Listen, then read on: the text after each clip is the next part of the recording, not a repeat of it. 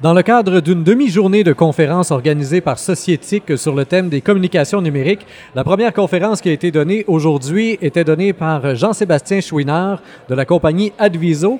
Il avait pour thème Comment réussir ses envois de courriel en 2014. On a tous ou à peu près entendu parler de la fameuse loi C28 sur les envois de courriel qui nécessite de, euh, qui nécessite de demander finalement la permission aux gens et tout ça. Puis on a reçu nous-mêmes un paquet de courriels nous demandant voulez-vous être encore ça a suscité une certaine panique. Il était là pour clarifier tout ça avec nous. Et on va revenir avec lui sur euh, finalement cette, cette, loi que vous, que vous avez qualifiée d'entrée de jeu de complexe et d'assez lourde finalement. Euh, tout à fait. C'est lourd parce qu'on essaie de documenter des, euh, des éléments simples de la vie en communication par courriel. Fait en sorte que, au final, on, on, se rend compte que on met beaucoup, beaucoup de documentation puis de terminologie autour de de faits qui sont assez simples. Il y a aussi euh, le, cadre dans lequel s'inscrivent euh, les consentements puis les envois qui font en sorte que c'est un peu plus complexe qu'on peut le croire. On a reçu, comme je le disais en introduction, tout un paquet de courriels, tout le monde, pour euh, se faire demander, bon, il, faut, il faut que tu coches, là, il faut que tu t'abonnes, il faut que tu te réabonnes. Faut, faut, Et puis, l'une des premières mises en garde que vous avez dites, faut bien comprendre justement cette loi-là avant de bouger. Plusieurs se sont tirés dans le pied en bougeant trop vite et en demandant finalement un consentement qui, somme toute, n'était pas nécessaire là, tout de suite maintenant. Oui, parce que la nature du consentement, euh, il y a deux façons de, consentir, euh, euh, et c'est soit tacitement ou explicitement. Donc, le consentement tacite, ça peut être une relation d'affaires qu'on a ensemble, une relation passée, une carte d'affaires qui a été donnée, je trouve ton courriel sur un sur un site qui fait en sorte que ça, c'est tacite.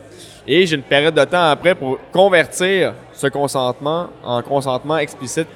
Si je veux t'envoyer un, message électronique commercial, un message dans lequel il y a euh, une, activité d'affaires qu'on aimerait poser, euh, qui doit être, euh, qui doit être tributaire d'un consentement explicite qui est en fait, j'accepte que tu m'envoies un courriel, soit en cochant une case qui, qui fait foi l'acceptation, ou un courriel que je vais mettre dans un formulaire pour dire que j'aimerais avoir euh, cette information-là. Donc, on avait ce, tampon finalement, tant et aussi longtemps qu'on a l'accord tacite. On n'est pas obligé tout de suite de se garrocher. Et puis, on a vu finalement probablement des compagnies perdre tout un paquet de monde qui était déjà sur leur liste parce qu'on avait cet accord tacite. Et là, juste le fait qu'on ait demandé une fois euh, voulez-vous vraiment être abonné chez nous puis que la personne n'a pas réagi, eh bien, euh, au final, là, on la perd et on est obligé de la perdre. Tous les gens qui possèdent une base de données clients, euh, faisaient dans votre courriel, sont tenus par la loi de, le reconfirmer. Et là, cette reconfirmation-là, c'est là qu'on dit y a eu une panoplie dans votre courriel, parce qu'il était pressé par la loi. La, loi était en vigueur le 1er juillet 2014. Mais en fait, elle sera en en, en 2017. Juste que la loi a été déposée en 2014. On a un sursis de de 3 ans, 36 mois. Et, donc, les entreprises ont tout ce temps-là pour euh, valider leur, leur BD. Puis ça, c'est ça le gros défi. Après, euh, convenir à la loi, c'est assez simple. Mais c'est le coût de conversion actuellement. C'est que là, les gens, ben, j'ai une BD de 5 000, 50 000, 200 000 personnes. Comment je fais euh, pour officialiser tout ça? Donc, il est là le défi, comme vous disiez, c'est le premier grand défi prendre ce qu'on a comme accord tacite et l'amener finalement à l'accord explicite. Et ça, vous avez évoqué, ben, ben, vous avez donné en tout cas quelques trucs pour ça, là, assez concrets, qui font en sorte qu'on n'est pas obligé nécessairement de demander la question dans un courriel. On peut, par exemple, si je me souviens bien, inviter les gens à mettre à jour euh, leurs informations bien simplement, alors qu'ils sont sur notre propre site web déjà. Là. Tout à fait. Puis aussi de servir de, des envois promotionnels qu'on a actuellement. Euh, les envois, si euh, je reviens avec l'exemple, j'ai une BD déjà de 200 000 personnes, j'envoie déjà des communications promotionnelles. Je me sers de ces communications-là, qui sont des messages euh, électroniques commerciaux. Et je me sers de ces messages-là pour renvoyer vers le consentement. Donc, une, boîte en disant, hey, ben, par exemple, est-ce que tu aimerais mettre à jour tes données? Est-ce que j'aimerais, est-ce que tu aimes encore les promotions que je t'envoie? Euh, s'il te plaît, confirme ça. Euh, aussi, euh, télécharger nos, nouveaux documents, télécharger notre nouvelle étude.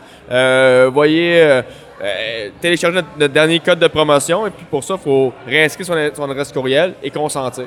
Donc, c'est des, des, moyens simples et non exclusifs parce qu'en fait, comme tout consommateur, lorsque vous recevez un message, mettez à jour vos données, euh, euh, veuillez consentir à la loi. Euh, déjà, il faut voir le message.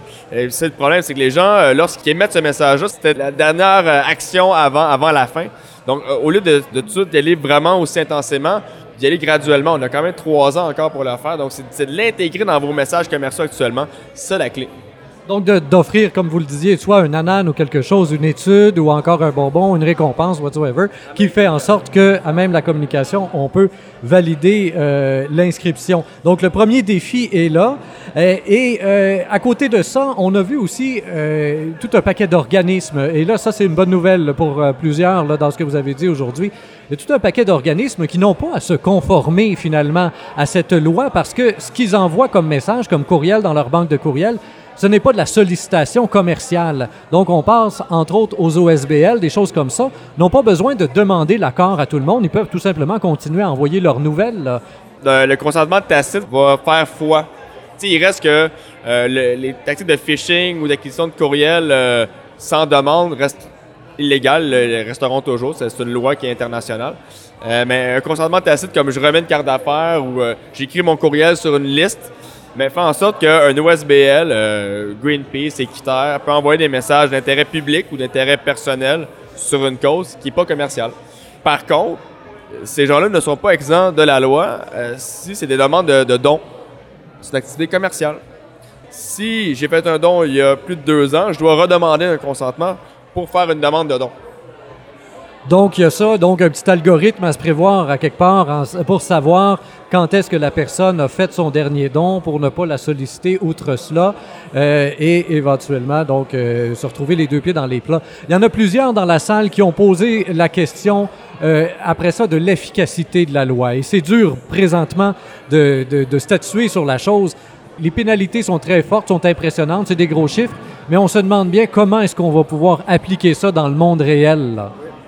Parce qu'en en fait, cette loi-là, ce qu'elle dit, c'est que le, fardeau de la preuve repose sur les épaules de l'expéditeur, celui qui envoie le message.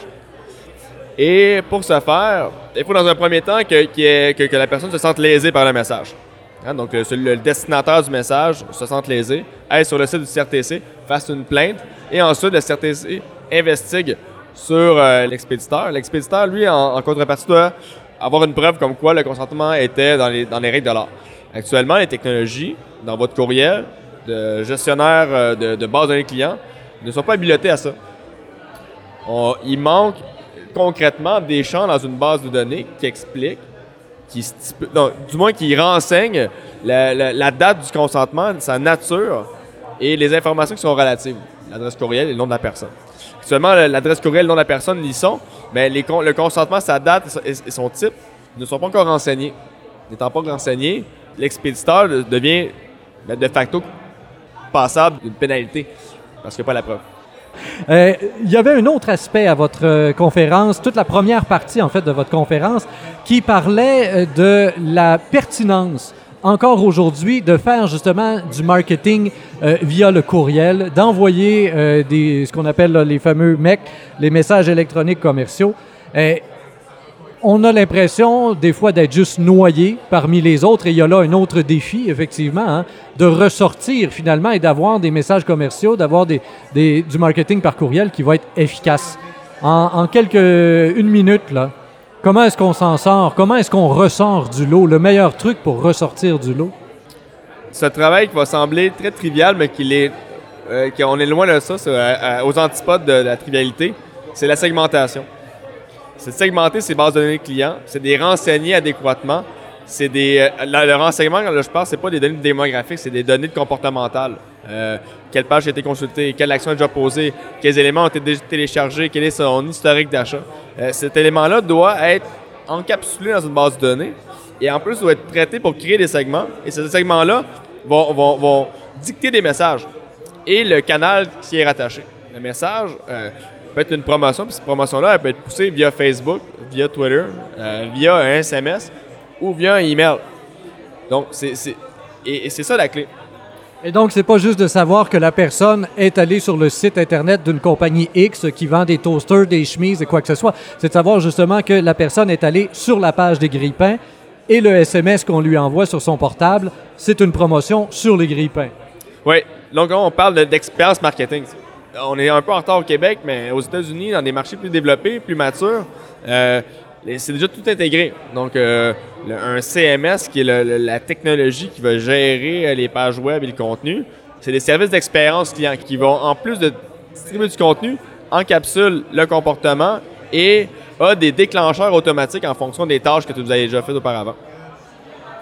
Pour terminer, un des conseils que vous, avez, que donné à tous ceux qui étaient là, les entreprises qui étaient là devant vous aujourd'hui, et c'est un conseil qui est revenu toute la journée, les trois conférenciers en ont parlé, ça vaut la peine d'avoir quelqu'un de dédié à la communication, justement, euh, courriel, aux médias sociaux, etc., et non pas simplement la secrétaire là, qui s'occupe des mises à jour du site web de la compagnie.